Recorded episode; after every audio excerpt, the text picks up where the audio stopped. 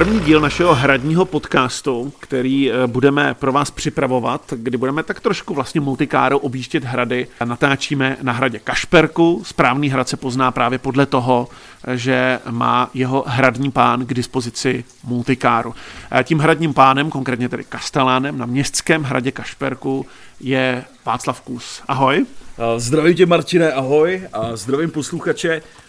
Ty jsi mě akorát zastihl, když jsem zrovna vozil s dřívím tady s multikárou, takže jsem měl úplně z první uh, ruky možnost se svízt na korbě. Jak se cítil přitom?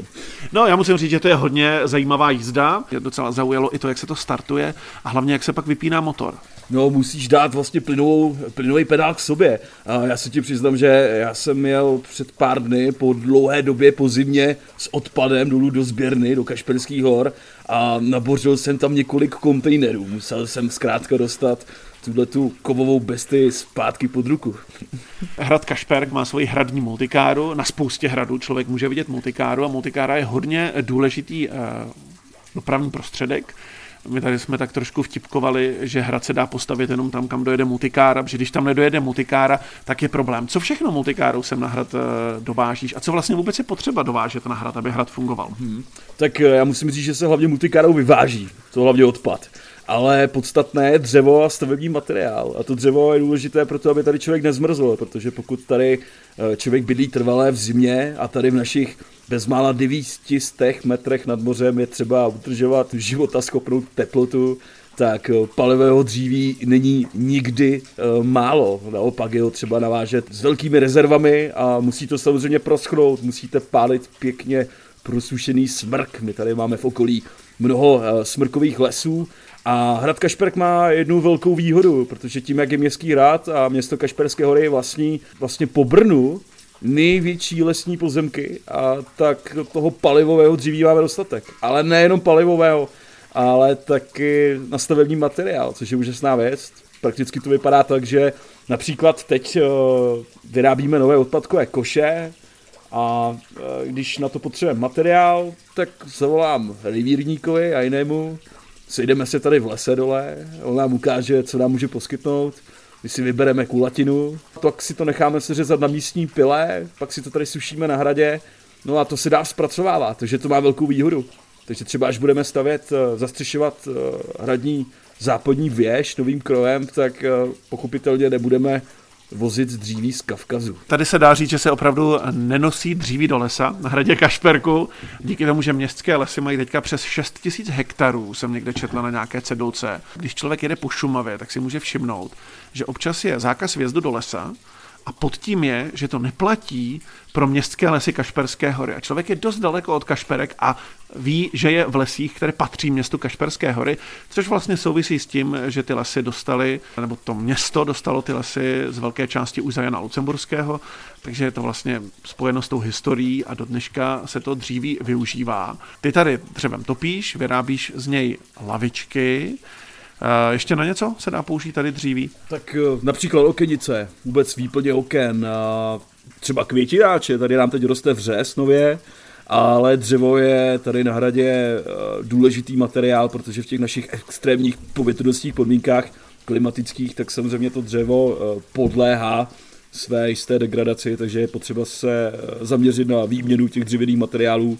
Samozřejmě ta trvanlivost je mnohem kratší než u toho masivu kamenného, protože dobře to postavili naši přeci. Hrad Kašper, který byl postaven v roce 1356, tak tady, i když tady 300 let pustil na kopci, a nikdo se o něj nestaral. A tak stejně se z něj zachovala podstatná část a díky potom pozdějším obnovám a zajištěním těch ohrožených částí je dnes Kašper z části zřícenina, ale část opravdu regulérní hrad.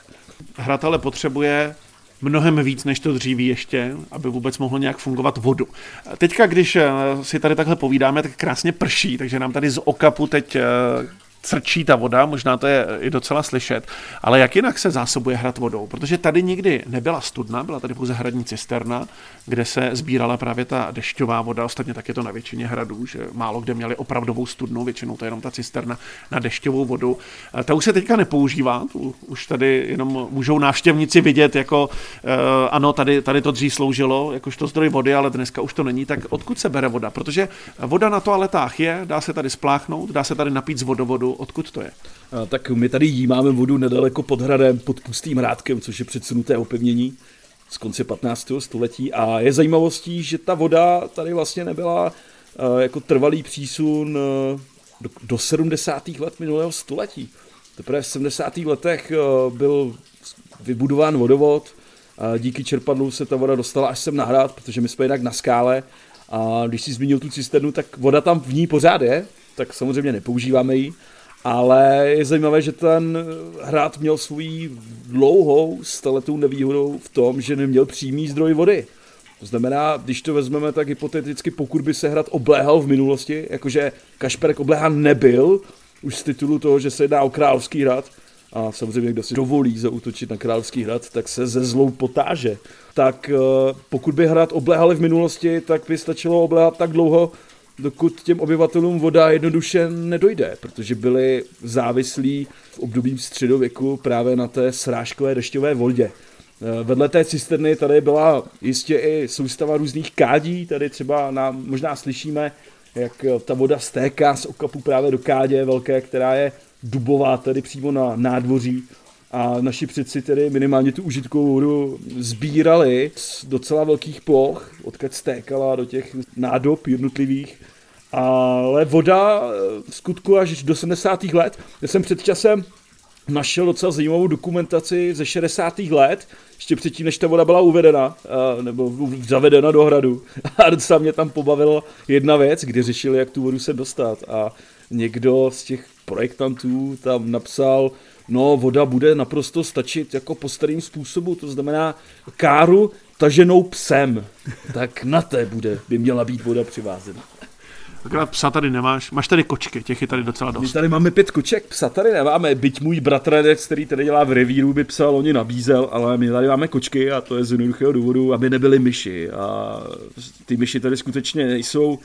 A já si vzpomínám, že když jsem sem přišel v roce 2019, tak hned první noc, kdy jsem tady spal na západní baště, tak mě hryzlo jedna myš rovnou do tváře. Jo. A to, to byl pro mě, musím říct, trošku šok, byť jsem byl zvyklý nocovat do té doby na všelijakých dobrodružných místech, tak eh, ty myši mě tu vyloženě štvaly, protože nám často nejenom káleli v provozu, ale nám také poctivě užírali naše zásoby. No a byla tady jediná kočka, nechám pozdravit. A to si zrovna nelíbí, to je kočka Alžběta a ta tady je snad 16 let, tak já jsem si loni pořídil další kočičky a, a díky tomu tady nejsou myši. No a co se týče zvířat, tak máme i ovce, ty průběžně redukujeme, když je dlouhá zima, tak samozřejmě je co jíst, ale jsou to naše sekačky a je to taková i atrakce pro návštěvníky, které, kteří přichází k hradu, tak eh, často první věc, kterou vidí, tak jsou právě ovečky, které spásají tady svahy pod hradem. Naše takové klasické plemeno, které tady máme. Já jsem začínal na sedmi ovcích, teď jsme na třech a musím říct, že dvěmi prokazatelně mi je ulovil vlak, který se tady pohybuje. Dokonce od jiného vím, že sem přichází uh, vlci, kteří přichází z Německa. Oni totiž dokážou překonat uh, především v noci dosti dlouhé vzdálenosti a nebyl jsem jediný chovatel ovcí, uh, který o nějakou přišel. Těch tady bylo vícero a byly nalezeny ve sněhu i stopy vlčí.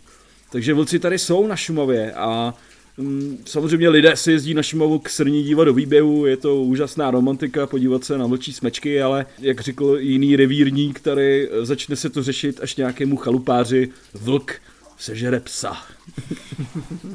Tady těch zvířat je docela dost. Já jsem tady dole na asfaltu potkal také jednu zmy třeba. Mm-hmm. Ty se tady také občas objevují, takže když se... Sovy a puštíci, a kteří tady krásně houkají.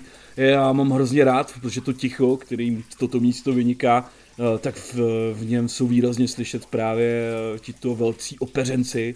A často se stává, když zahouká jedna, sova, tak uh, zanedlouho se jich ozve několik z dalších koutů, takže ty jejich večerní rozhovory jsou působivé. My jsme mluvili o zásobování vodou, ale na hradě především turisté nepijí jenom vodu, když přijdou, dají si také limonádu, dají si kafe a dají si pivo. Tak. A s pivem je tady jedna zajímavost. No to určitě. Já musím předtě podotknout, že všechny tyhle eh, zásoby pro naše milé návštěvníky už nevozí multikára, ale ty vozí naši dodavatelé a nutno podotknout, že nikoli z velkých dálek, protože Hrad Kašperk dlouhodobě se orientuje především na podporu místních dodavatelů, protože pro nás je důležité, že když návštěvník přijde na Kašperk, tak by měl zažít eh, toto místo všemi smysly a měl by ochutnat ty originální chutě tady Šumavy. Je tady opravdu co nabídnout.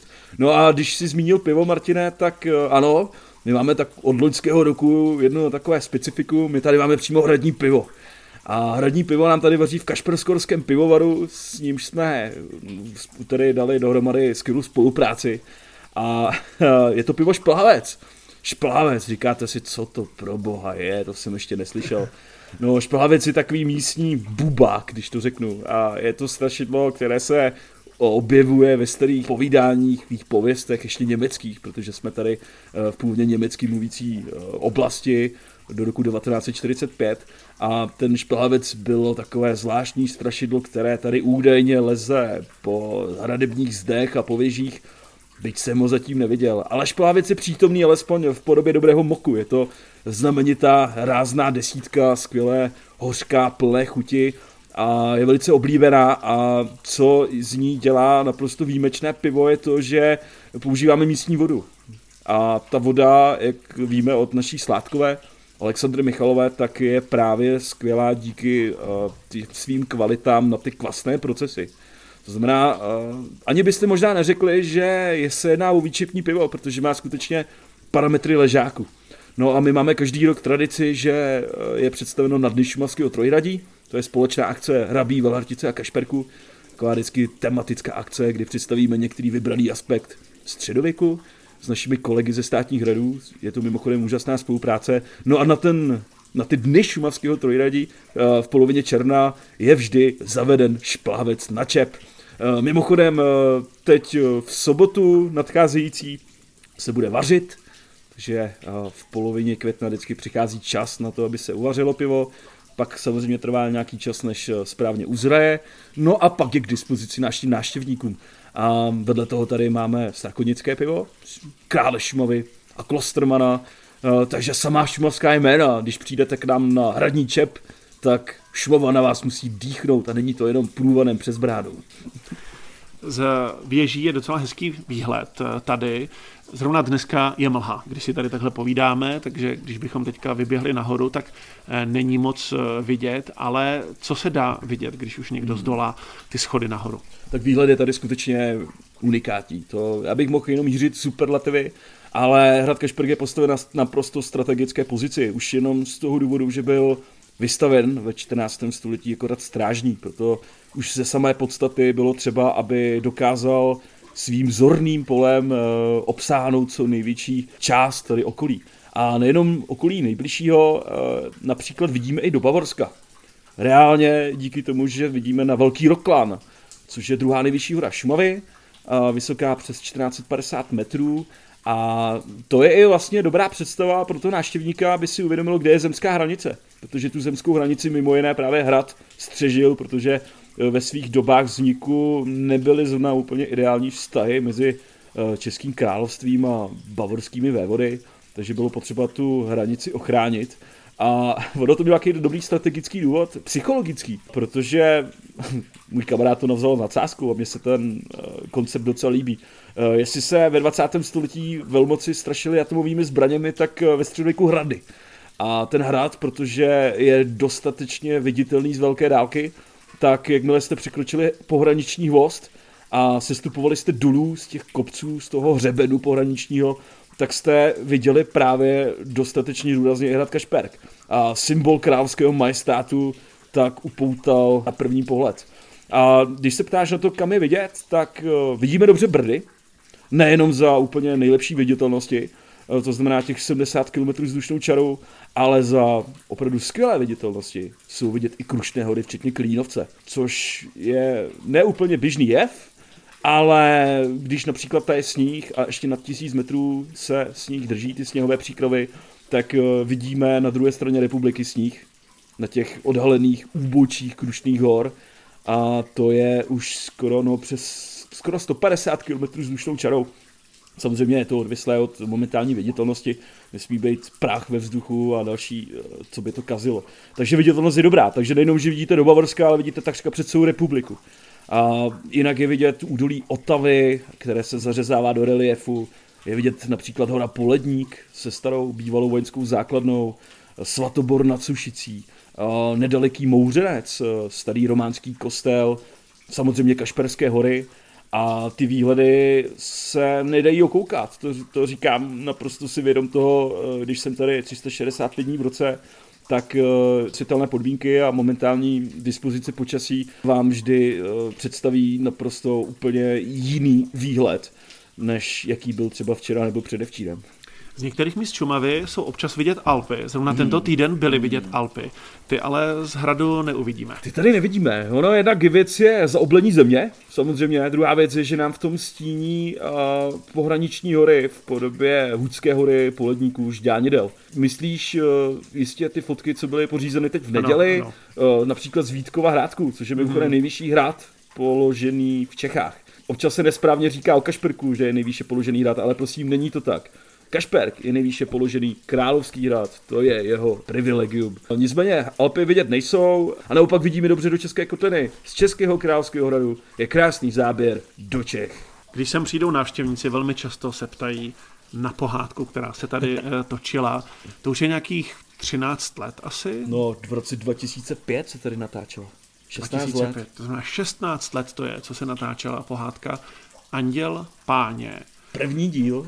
První, První díl. díl. My do, dokonce jsme si teď momentálně teď od května si připomínáme natáčení. Dali jsme, jednak jsme našli fotky z natáčení. Máme tady výstavu, která je teď po dobu května eh, a první polovinu června volně přístupná tady na nádvoří, kam návštěvník může přijít a volně se tady porozhlédnout vedle těch výhledů samozřejmě. A srovnali jsme si například scény z pohádky, jak se to místo proměnilo do dnešních dnů. Samozřejmě na gotickém radě ty rozdíly zase tak velké nejsou a je to vděčná, vděčný motiv minimálně návštěvy pro spoustu návštěvníků, protože ta pohádka pořád rezonuje, je, je, je dobrá, pro co si budeme povídat, na tom se asi všichni shodneme. A k hradu Kašperk patří, jednoznačně. A vlastně jsme rádi, že se to natáčelo, protože pomohlo to propagaci. A když se bavíme o tady té televizní propagaci, tak například hodně tomu pomohla i policie Modrava, která se tady vlastně od roku 2005 v blízkém okolí, ne, teda zatím přímo na Kašperku natáčela.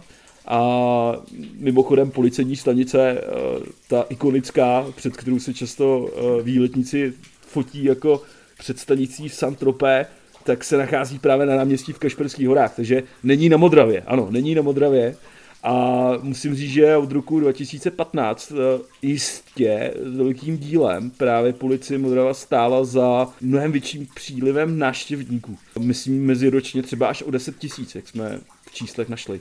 Ale samozřejmě nestojí to jenom na tom, ta propagace je důležitá.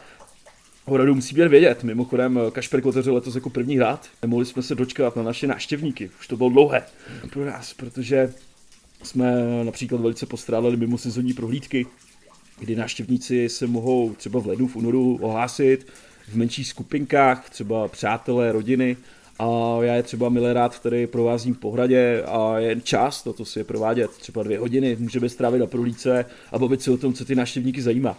Než to letos, samozřejmě víme z jakých důvodů, byla brána eh, bezpodmínečně zavřená a lidé sem ale nadále chodili a mě přišla hrozná škoda, že nemůžu jít dovnitř a nemůžu jim povědět o nějakých zajímavostech, kterých je samozřejmě velká, celá obsáhlá řada. No, takže my jsme se nemohli dočkat. A ty taháky samozřejmě není jenom o tom, budeme eh, spolíhat na policii Modravu a nadělat páně, o tom to samozřejmě dneska není.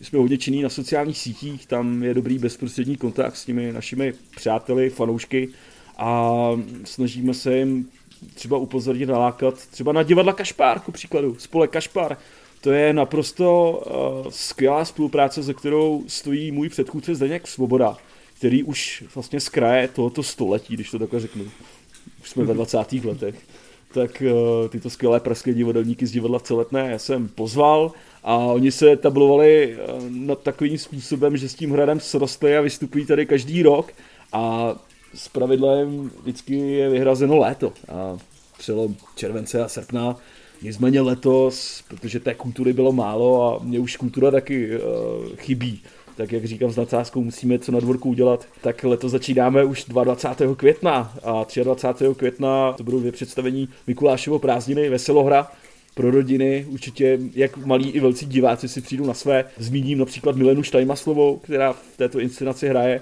No a pak přijde klasika. Další dva víkendy. Jednak eh, Macbeth, který tady byl poprvé premiérově uveden v minulém roce. A Cyrano v hlavní roli s Martinem Hoffmanem, kterého jistě mnozí znají. Vždycky most. Vždycky most. A e, samozřejmě Cyrano už tady byl hrán, uh, už v minulosti s velkým úspěchem. Vracíme se do paláce, opět, protože to je divadelní scéna s naprosto famozní atmosférou a akustikou. Hraje se mezi věžimi. Uh, loni dokonce byl poprvé skutečně videomapping kdy v Macbethovi, kdy ta věštkyně, větma, Hekate, mluví o tom, že mm, dokud se nepohne les, tak ten les se skutečně pohl na té východní věži. Takže ti, kteří diváci budou chtít vidět, jak se pohne les na východní věži, tak mají příležitost právě 28. a 29. května. Hraje se tedy večer, protože ta správná atmosféra přichází právě s padající tmou. My myslíme i na ty návštěvníky v tom smyslu, že z parkoviště, které je zdálené kilometra půl příjemnou procházkou po asfalce. Není to moc do kopce? Není to moc do kopce, přesně to víš sám. Tak ten lesní úsek je osvětlen, máme tam lampy, eh, takže diváci nemusí se bát, že by tam zakopávali večer o kořeny, takže že divadlo, divadlo patří k hradu neodmyslitelně, už dlouho a já sám vždycky říkávám, že to divadlo přináší duši tomu místu. Je pravda, že divadlo se tady hrálo už ve 20. století. Mm. Ochotníci z Kašperských hor ano. tady hráli.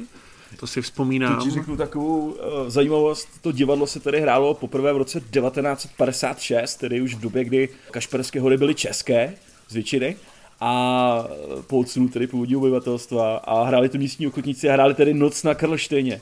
To jak sedíme, tak tady za tebou a diva, návštěvníci, kteří přijdou, si to můžou sami prohlédnout. Máme dokonce fotky z toho představení. Hrál se tady ve spodní části nádvoří. A je zajímavé, že na tu premiéru přišlo 1100 návštěvníků. Tady na nádvoří což eh, si vůbec nedokážu představit. A pršelo, protože na těch fotkách vidíme, jak mají mnozí z nich deštníky a 1100 diváků, neuvěřitelná věc. Nutno podotknout, že po samotné premiéře Noci na Karlštejně tady byla ještě odehrána místní estráda, která se jmenovala eh, s poněkud bizarním jménem 2 plus 2 je občas u nás 5. A uh, další zajímavost, která z toho plyne, že někteří z herců, kteří tady hráli, uh, tak jejich vnuci tady na hradě pracují i do dnešních dnů. Takže tady se to skutečně dědí. Například pan Růžička, tak jeho vnuk tady eh, pracuje na grilu. Takže je tady ta místní rodácká tradice, která se tady je, je nutné jí udržovat. Předtím, než sem přišli Češi, tak tady bylo docela dost Němců a s tím se pojí i jedna nepříjemná událost, kdy se tady střílelo na hradě. Výborně, skvěle, že jsi to připomenul. A na té samé uh, nástěnce je dokonce jsme našli kupy a razítka i z tého správce hradu, který tady byl ve 30. letech, z kraje 30. let a on byl přesvědčený nacista a taky opilec, což je docela šílená kombinace a jmenoval se Schmidt, jistý Schmidt a máme uh, z výstřižek z novin ze 30. let, z českých novin pochopitelně, kdy došlo uh, k naprosto bezprecedentní situaci, protože ten správce, řekněme dneska Kastelán, uh, tady provozoval hradní restauraci, asi něco podobného, jako tady máme dnes, a on po těch českých návštěvnících, jak byl opilý tady, on tady určitě musel lít od božího rána, tak eh, je odmítl obsloužit a eh, podle těch novin je začal surově týrat.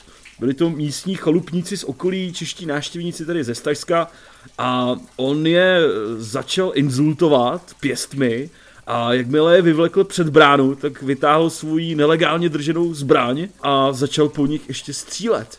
A volal, jeděte, oni sem stejně za 14 dnů přijdou Hakenkreuzleři. No a tohle byla jeden z takových bohužel střípků do té národnostní řevnivosti, která tady byla, že Kašperské hory eh, tady bylo třeba 1700 obyvatel německé národnosti a pouhých 80 Čechů. A pak samozřejmě válka vzala za své. Eh, padlo tady, jsme spočítali přes 150 vojáků v uniformách Wehrmachtu a zbraní SS. A zkrátka nacisté tady měli dost silné podhoubí. A tento správce tedy eh, takto nevybíravě vyhnal české návštěvníky a ve 30. letech právě to byl takový úsvit turismu, obecně na Šumavě. Emil Kincel, tady místní šumavská legenda a sběratel vlastivědných kuriozit a zajímavých fotografií, tak když tady byl na své návštěvě před časem, tak mi sdělil, že to právě tady ta západní bašta, která dneska slouží jako zázemí pro průvodce, tak dříve sloužila jako nocležna pro turisty.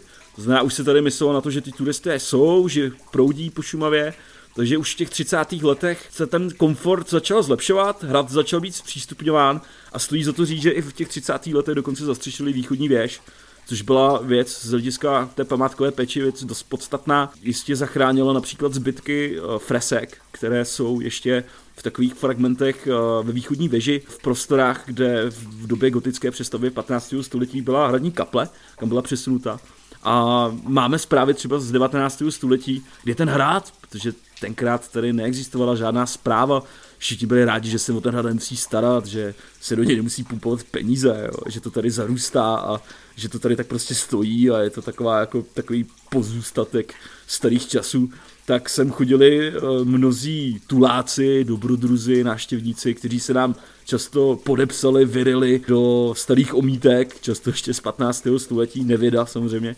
A z toho důvodu tady máme třeba vyrytý letopočet 1863, tuším.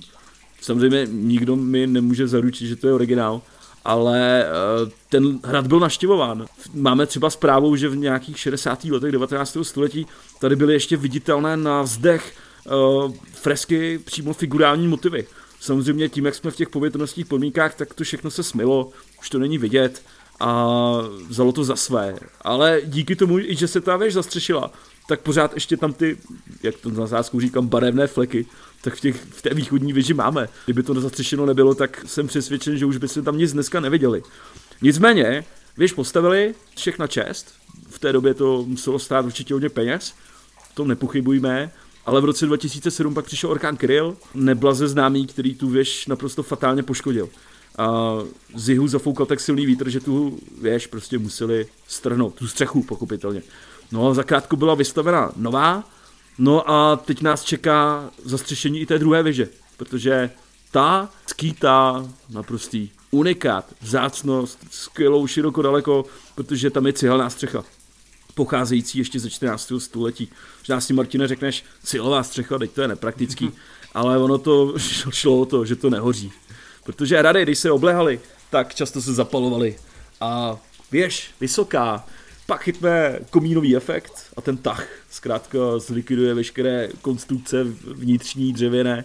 No takže byla postavená tato střecha cihlová, nicméně je přes 600 let stará, bohužel cihly už jsou za hranicí své životnosti. Před námi je tedy teď zodpovědný úkol postavit nový krov, že na to teď skáníme vytrvalé peníze, máme potový projekt, máme stavební povolení, to všechno je, díky předchůdci který to všechno postupně zajistil. No a my se teď chystáme do tého díla pustit. Jestli letos dostaneme grantové prostředky, tak už v září se pustíme do prvních přípravných věcí. Připravíme si pozednice, uděláme tam chemické kotvy na budoucí krov a troufám si tvrdit, že do pár let návštěvník uvidí už z brusu nově zastřešenou střechu a navíc hrad získá z těch dálkových pohledů identický tvar, tak jako je na tom našem logu. Zkrátka střechy budou mít dosti podobný tvar. Ne stejný, to musím říct, protože ta helmice, která tady je v tom torzu dochovaném, je ze tří petin a my musíme samozřejmě respektovat ten původní tvar. Takže to vlastně, to by narážím na tu památkovou péči, která je samozřejmě nezbytná. My jsme státní hrad, my nespadáme pod ty státní struktury. Městský. Městský hrad, městský hrad, to znamená musíme držet krok eh, s památkovou péčí.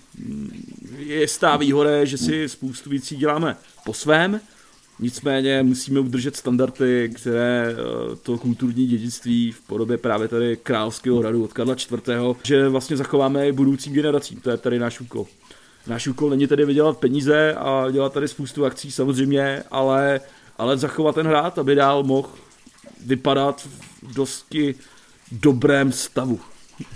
Hrad Kašperk je v majetku města, a to už od roku 1617, ale ono se to párkrát trochu zaseklo, protože za komunistů to bylo vlastně státní hrad, mm-hmm. potom se město soudilo se státem tak. v rámci restitucí, to byla docela zajímavá Tady je skvělá historka k tomu. A je to pravda, to bylo ve zprávě krajského památkového centra, ano, památkáři tady udělali opravdu úctyhodnou práci, to si řekneme, ale v těch 90. letech přišlo jenom restituce a samozřejmě město zneslo požadavek na vrácení hradu.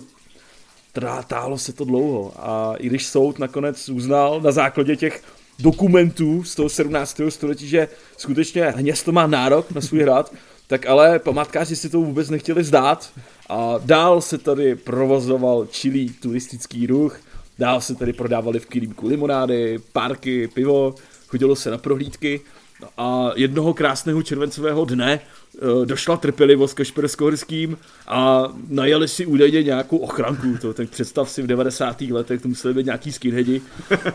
a zkrátka e, přišli na hrad tou otevřenou bránou. A... Byl poprvé tím pádem dobyt? Tak, byl poprvé dobyt, jak se dokonce psalo v nějakém palcovém titulku v dubovém tisku. A skutečně poprvé dobyt, ano, protože hrad třetí době nikdy nebyl, ani za husitů. A oni jednoduše začali vyhánět návštěvníky, brigádníky, tady nebové průvodkyně a zatáhli rolety a řekli tak a teď je to naše. No a od té doby ten hrad je skutečně městský. Takže tak dlouho uh, přes soudy, jejichž výsledky nebyly vyslyšeny, tak kašperáci si pro ten hrad došli já si dokážu představit tu scénu, někdy bych to chtěl udělat jako oživenou historku, jak přijdou v těch fialových sakách a s těmi ledvinkami sem a, a začnou vyhánět ty návštěvníky a jděte domů, jděte domů a, no a od té doby je hrad městský zase.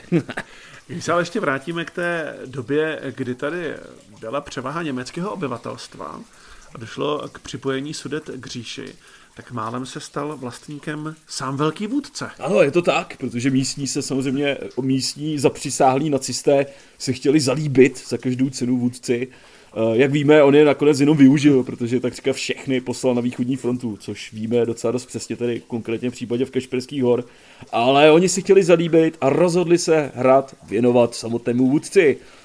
V Kašperských horách v muzeu si dokonce ještě dochoval futrál, s velkým nápisem 1938 a byť obsah byl zcizen, kdo ví kdy, kdo ví kým, a oni tedy uh, hrad přidali Hitlerovi, ale ten zjevně, když seznal, v jakém je stavu, tak tento milodar, možná danajský dar, odmítl. Nicméně, stalo se mi tedy loni na podzim, že jsem šel prohlídku, čas chodím samozřejmě rád prohlídky v té sezóně a jeden náštěvník, když jsem jim řekl tady tu historku, tak za mnou přišel, poplácal mě po rameni a říká, a teď si představ, kdyby to ten Hitler dostal.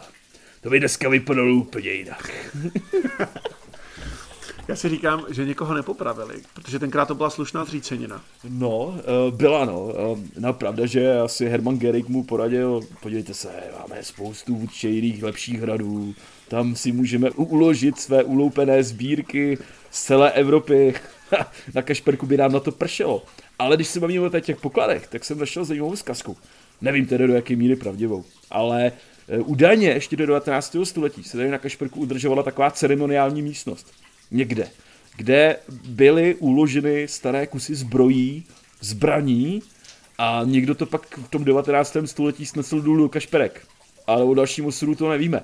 Ale zkrátka taková ceremoniální místnost, kde se udržovaly tyto artefakty na paměť slavných časů a víme podle nějakého soupisu, že tam údajně měla být eh, nějaká kroužková kukla, přilbice, asi tři kusy, nějaké orzlé šavle a k tomu nějaká ještě nějaký kroužkový kyrys nebo něco, košile, něco takového. No, nevíme, jestli je to báchorka, ono skutečně ta historiografie často byla dosti, no, fantaskní.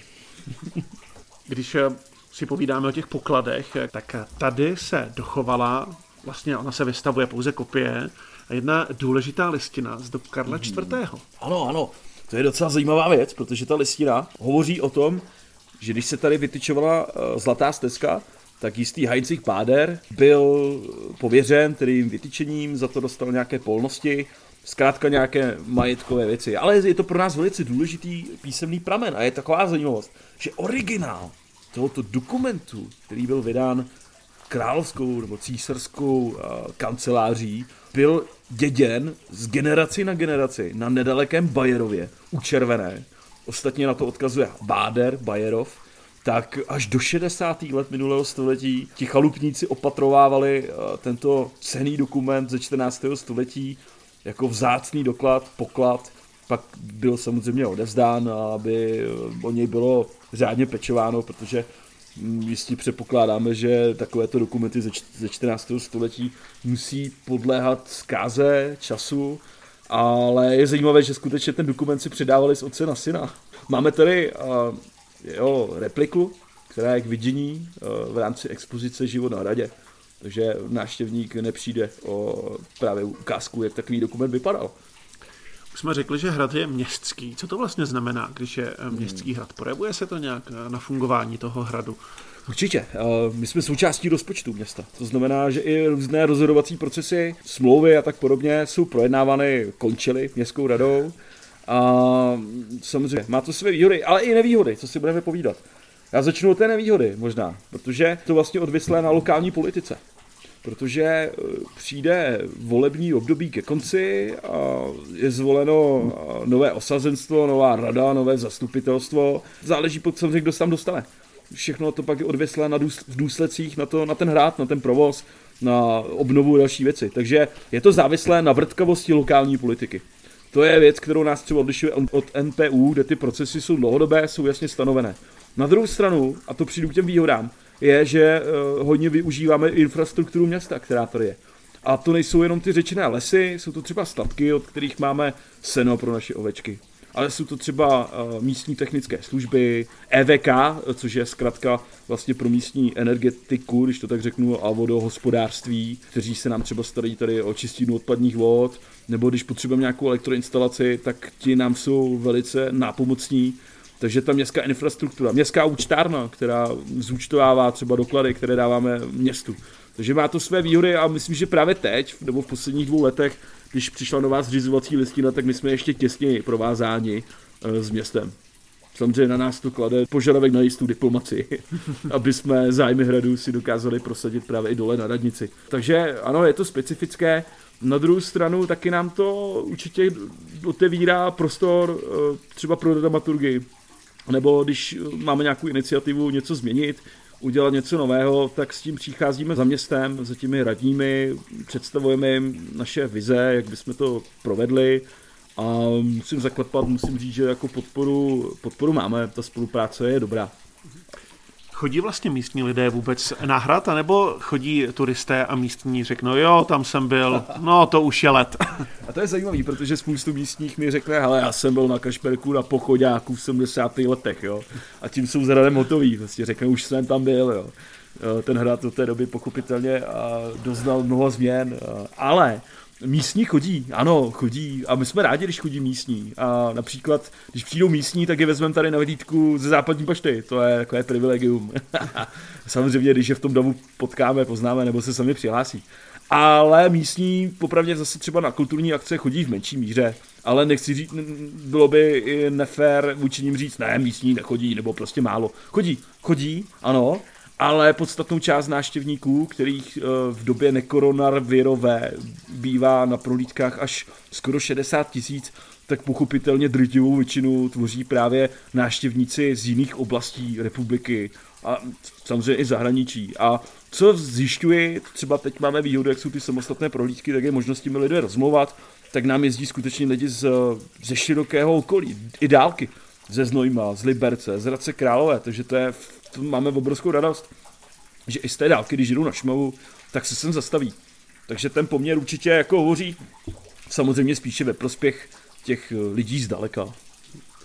Oni sem jezdí i cizinci, v celku logicky Němci, protože do Německa je dokonce vidět z té věže, to je kousíček, ale tu tam se objeví i lidé z trochu exotičtějších zemí. Jakou největší exotiku si tady potkal? Číňany, Číňany. Já si pamatuju, že to byl zimní provoz dva roky naspět. Pokladní mi zděšeně volá, máme tady uh, karambo, co se děje, pro boha. Přišlo šest Číňanů. No, tak dobře, tak jsme šli, tak jsme šli na prohlídku. A já, protože jsem byl vlastně pár měsíců předtím v Pekingu, kde jsem potřeboval... Jsi na čínsky? Uh, ne, čínsky ne, jako to ani nechci. Já jsem v Pekingu byl na krátce, takže ani nebyl čas se to na, naučit. Ale uh, osvědčila se mi skvělá věc, Google Translator, uh, anglicko-čínský, protože z češtiny do čínštiny tomu nevěřím. Nicméně, když jsem potřeboval zjistit v Pekingu, a kde je třeba taková, taková stanice metra, tak jsem použil translátor, řekl jsem prostě do mobilu, kde je to a ono to vždycky začalo tak skvělý, tyjo. ukázal jsem to Číňanovi, ten si to poslech a poslal mě tam, kam jsem potřeboval a nelhal mi, bylo to skvělé. Takže jsem říkal, uděláme čínský, čínský způsob, translátor, tak jsme šli a šli jsme asi hodinovou prohlídku. A musím říct, oni fakt rozuměli, protože když jsme třeba si bavili o mase, které se tady konzumovalo, protože máme v rámci expozice ukázky kostí, které se tady našly v rámci archeologických průzkumů v minulosti, tak eh, například podle toho víme, že se tady hodně konzumovalo skopové, takže hm, jak to Číňanům říct, tak se jim to řekl přes ten translátor a oni všichni reagovali, ne, ty jako věděli, eh, když jsme si bavili ukázky, tam jsme měli třeba eh, píšťaly z 15. století, tak úplně hned se chytali pak jsem tedy zjistil, že eh, ty Číňani eh, pracují ve Strakonicích nějaké filiálce, měli volno, tak si vyrazili na Kašperk. Takže ano, čínská prohlídka díky mobilnímu telefonu, translátoru, byla opravdu neopakovatelná věc. Takže Číňani z dálky největší, určitě. A jinak, jinak skutečně jezdí v drtivé většině čeští náštěvníci, což si myslím, že je docela i rozdíl oproti jeho českým hradům a zámkům, především státím. Eh, kam jezdí třeba Korejci, Japonci a tak. Český Krumlov, hluboká, všichni známe ty případy. Oproti mu ten plzeňský kraj je spíš taková jako lokální doména. Průvodci tady mluví eh, německy, případně anglicky, takže když přijedou cizinci, tak se dá udělat prohlídka v nějakém cizím jazyce. Vzpomínám si také na jednu francouzskou, že tady před lety proběhla dokonce. dokonce. Každopádně, jak je složité vlastně schánět personál na hrad a průvodce? No, já jsem byl postaven situaci, když jsem přišel, že jsem tu zůstal sám jediný, jo. Protože všichni odešli a vlastně s předchůdcem, eh, protože nikdo neviděl při nějaký kusak, jo, ten to tomu nerozumí, ten vůbec říká stále dělal, ale všichni výpověď a jdeme domů, jo. Tak, tak já jsem přišel a bylo tady akorát jedna kočka a sedm ovcí, jo. A říkal, dobrý, jo, tak mám zimu a příští rok to nějak dáme dohromady. Ale musím říct, je, zaplať pámu. Nevím, jak to bylo v minulosti, to nemám srovnání v mnoha věcech, ale co se týče průvodců, tak zaplať pámu se přihlásila často eh, ta vrstva těch veteránů, jak já říkám, kteří ten hrad znají velice dopodrobná a mají zkušenosti z toho provozu. A třeba i průvodci, kteří jsou znalí a mají skutečně aktivní zájem o historii, což je průvodce důležitá věc, protože musí mít kontext, musí mít přelet. Není to o tom jenom, aby si navrčel text a mechanicky odříkal. To je, jako, to je věc, která je špatně. Ale naštěstí zaplať pámu, ta skvadra komunita je dobrá, je to daný tím, že my jsme vlastně obecně jsme si hodně omladili všichni. Takže jsme si jako věkově eh, dost eh, jako klesl věkový průměr celkové posádky hradu a Což jo, takže jako naštěstí není problém. Brigádníci se sem těší a třeba mě osobně těší, že jezdí i třeba mimo sezonu, nebo když nemají turnusy, tak se sem přijdou podívat, nebudou třeba s něčím pomoct. Jsme měli otevřený první dva víkendy, tak z mnoho z nich vypíše, ale už se na Kašper, už se nemůžeme dočkat. Tak přijedu. Pomáhají tady třeba vynášet koše, plejt zahrádku, vozit dříví a všechno, co je potřeba, protože samozřejmě ctíme pravidlo, že když člověk přenocuje tady na hradě a není zóna aktivně ve službě, jak by si to měl i odpracovat k tomu hradu, pochopitelně. Eh, nejsme tady žádná eh, volná nocležná, to v žádném případě. Nicméně průvodci jsou skvělí a nejenom průvodci, ale lidi v provozu sami přicházejí z nápady, sami jsou iniciativní. Měli jsme tady dokonce nováčko minulý rok, který přišel uh, začátkem srpna a vydržel tady až do konce, nebo do konce října, ano. Pak byl lockdown, ale on nám tady pomáhal s údržbou a s různými manuálními pracemi. A letos se nám naopak stane, že ti lidé, kteří pravidelně třeba, třeba pracují na dvou týdenní turnusy, tak teď chtějí být celé léto. A my jim říkáme, neblázně, tady to budete straný, tady přijde tisíc lidí denně, ale, ale oni se na ten hrad těší, což je skvělý. To je, já jsem za tu, ten hrad totiž nedělá jenom kameny, ale dělají to lidi, jak, jak to říká Radek Kocanda, to se mi strašně líbí. Z hradu na Malši, je to pravda. Prostě to je to o lidech, není to jenom tady o eh, pečlivě se skládaných kamenech a znamenitě natřených trámech, jo. Ale je to, eh, hra, lidé na hradě jsou důležitým elementem. Než jsi přišel, tak my jsme tady s kolegy na pokladně vtipkovali, že ten hrad je taková nadstavba, že bez toho hradu by tady bylo docela hezky. Tady byla jen ta multikára a kopec holej, který by spásili ovce. No, je, je, jako hrad Kašper těží z toho, že na skutečně atraktivní lokalitě, v na atraktivním místě v atraktivní lokalitě, ta šumavská příroda a ty lesy, dlouhé lány, které ho obklopují, tak eh, to je obrovská přidaná hodnota. Samozřejmě pokud by Kašperek byl někde, ježi, mě se zdá tuhle sen, to musím říct. Mně se zdá sen, že normálně Kašperek byl v nějaký zástavbě. Normálně jako, bylo to v nějakým placce. A já vím, že mi nějak někdo volal, že zatýká do věže a že jsem jel, sedal jsem do auta a přijel jsem k tomu hradu a byl někde u řeky. Byl to má kašperek jedna ku jedný, ale prostě kolem byly prostě baráky a tam byla ruštá dálnice a já jsem z toho byl strašně spruzený. Tady rozhodně žádná dálnice není, dokonce se sem nedá ani pořádně dojet autem. Pravda, multikára sem dojede, ale jsem zákaz vjezdu, takže jsem... Dva dokonce zájezdy, zá, zákaz vjezdu, ale mě se občas stává, že jsem teda jako lidi jezdí, zajedou a já mám vždycky jako osvědčený trik, protože Ježíš Maria, tam jdu třeba ke dříví, a mě viděl, kdo parkuje. Ježíš, vy parkujete tady? No, vy nemáte povolenku. No, nemáme. Rychle jďte, tady je hrozný kastelán Magor, jak to zjistí, on je vám krupáčem rozbít zadní sklo a, a rychle jeďte, protože teď jsem tady viděl četníky, oni tady určitě projíždějí. Buďte rádi, že doufajte, že nedostanete pokutu a rychle odejďte, ať vás kastelá nevidí, on je možná nahoře ve věži. Je úplně úžasný, jak všichni odjíždějí rychle. A všem řekněte, ať se autem nejezdí, jo. A to funguje. Sem se dá dojít pěšky. Od parkoviště, to už jsme říkali, že kilometra to je kilometra půl osvětlená cesta, takže když se jde v noci z divadelního představení, tak to svítí ale dá se taky jít z města, to je hezká procházka. No je, Chodíš jako... to? Jo, jo, jo, jo. Když mám auto v servíze, tak jdu pěšky, jo. A, a, a nebo když jdu třeba dolů do města jednou za čas do hospody si podívat za kumpánama, za sousedama, tak samozřejmě jdu a pak jdu nahoru. Po zelený. No, po zelený, po zelený chodím. Ale je pravda, ano, máme zelenou a modrou, to je třeba říct, máme dvě cesty. Uh, pro fančmekry ta zelená je poněkud pručí, poněkud pručí, ano.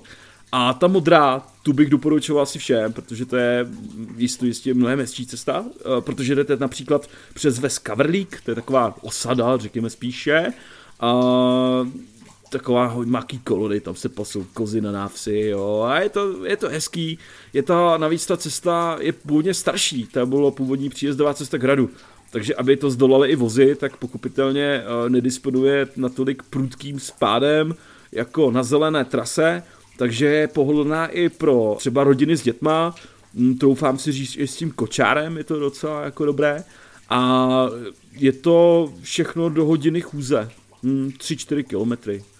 Pohodovou, pozvolnou chůzí, protože si budete cestou kochat, půjdete kolem městských statků, kolem luk, kde se pase dobytek, jsou tam dokonce i bíci ve ohradě a je to taková, je to cesta je skvělá. Když vyjdete z náměstí, kde třeba někde nedaleko zaparkujete auto, tak si můžete udělat hezkou procházku na hrad.